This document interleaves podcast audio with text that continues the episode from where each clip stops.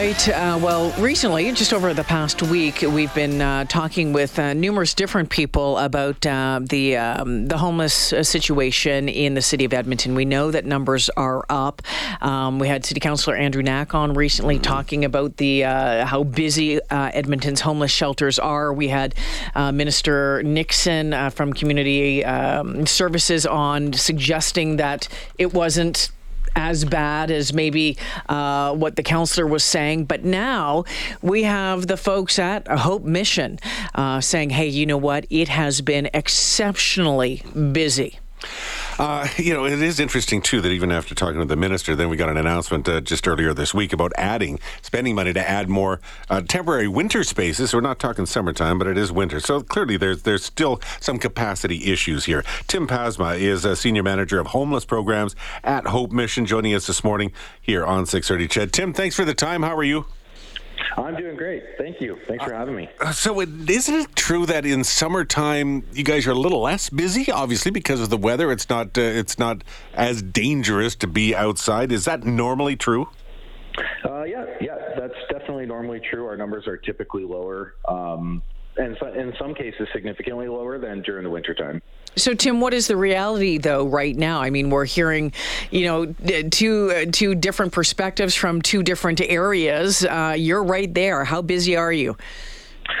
Well, you know, I can only speak for our agency and the services we provide, but but we are quite busy. Like we're seeing um, significant numbers uh, for summertime. And I mean, we, we, we, we're looking at June 2023 to June 2022, and we're seeing about, on average, more than 100 extra people per night. Hmm.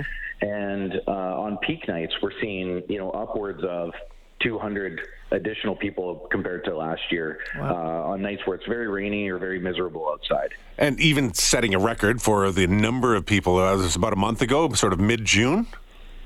Yeah, yeah. So when we had a very rainy spell there in June, we saw a number of nights, and one of the peak nights was around 840 plus people uh, that were coming to shelter that night. So that's that's very high for the summer. Yeah, well, and it's been interesting because we've had you know the, the the high high heat, we've had the the big rain, plus the smoke as well. So obviously, uh, weather plays a, a big role in this too.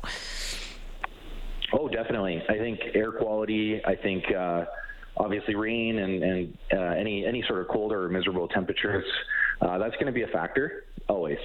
So, um, yeah. I, I, know you can only speak for Hope Mission, but uh, do you think that there there are are not enough shelter spaces, uh, both in summer but also in wintertime? Do we need more, or is, is the system that we have working reasonably well? What do you think? Well, I think there's you know conversations around you know how many spaces are available, and and I know that that's happening on a on a regular basis.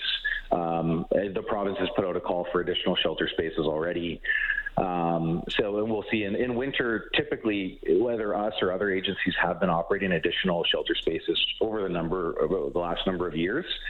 And I think it is a challenging situation because coming out of the pandemic, um, numbers were going up, and um, we no one was really sure if that was pandemic related and if that was going to go down again mm-hmm. or if that was going to continue to rise or stay where it was. So uh, we definitely haven't seen the dip. We've, we've seen the numbers going up. The number of people experiencing homelessness in Edmonton has gone up to uh, uh just over 3,100.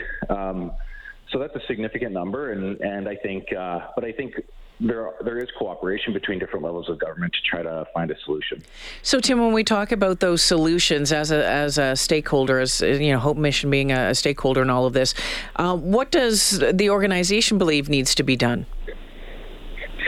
I think from our perspective, to be honest, we're just really focused on meeting the need.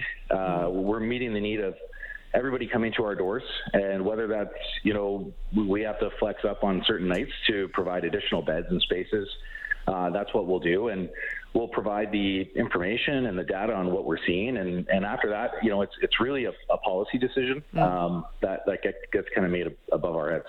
Hey, Tim, you know what? We talk about the homeless or we talk about numbers.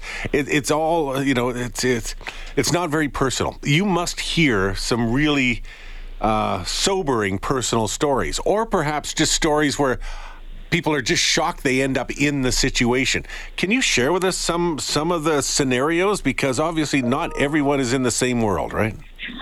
Well, you know, that's it's it, that is definitely a very good point. I, I think the one thing about uh, uh, homelessness and the issue of homelessness is people are coming at it from all sorts of different walks of life, just like we see in, in regular society. Um, you know, we have people that are, uh, you know, have lost jobs, uh, have are dealing with addiction, are dealing with mental health issues, are dealing with significant trauma. Um, there's a wide variety of need out there, and that's that's why a lot of the the services that need to be offered need to be uh, varied and multifaceted because there's not just you know one profile of, mm. of somebody who could be experiencing homelessness. It's it's wide and it's very complex. Tim, um, have you had to, or at any point, do you turn anyone away? Like, are you at overcapacity at any time? Like, I, am just wondering because I don't know the number. You, you, talk about how many numbers of, of people are there, but I don't know how many um, people uh, the Hope Mission can can house in in one evening. We haven't had to turn anyone away. Uh, we we have been able to meet the demand uh, or the need uh, of everybody that's coming to our doors. Uh, the number of people that we can take, we do have two large facilities downtown, uh, which helps for sure. And so we are able to take, you know, quite a number of people. We, we I don't have a specific number on how many exactly we can take, but we're ready on any given night to meet the need. At the same time, like you say, summertime it's usually mm. quieter, so you're seeing these numbers. Does that make you worry about wintertime? Now, obviously, mm. maybe that's where the, the government came in with uh, some funding for winter shelters, temporary winter shelters. But uh, do you look ahead uh, and, and wonder about what the situation is going to be when it gets colder? Uh, yeah, I mean, I think though that's always top of mind, uh, and a lot of times in the summer, you're kind of thinking, okay, we're trying to get ready to wrap up for winter here. Um, that's a good time to do more staff training, development, um, thinking about things. Uh, whereas this year, it's a little bit more, uh, you know, continuing to to keep that focus from last winter and again meeting the need of everybody that's coming to our doors. But yeah, there is definitely still conversations about what winter is going to look like, mm. and uh, and and those conversations continue with you know all sorts of different groups in the sector and in, including government. Um, and we're, you know, we're, we're, we're expecting that there'll probably be some additional shelter spaces put online through the winter to meet the demand of people during, especially the coldest days of the year. Yeah, Tim Pasma joining us. Before we let you go, uh, you need some, you need some things right now. Yeah, yeah, we could use uh, donations, uh, in-kind donations. You know, men's, uh, women's clothing, underwear, uh, socks, uh, even shoes, um, bottled water, any any items uh, that people can provide are are needed and are great to, to get, and also just community support. You know, we we rely on the community to provide this service. So anything that members of the public, including volunteers, um, want to provide, that would be great. Uh, what's the easiest way to do that?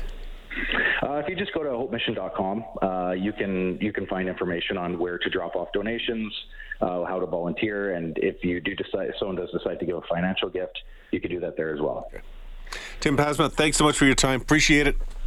Thank you very much. Appreciate right. that.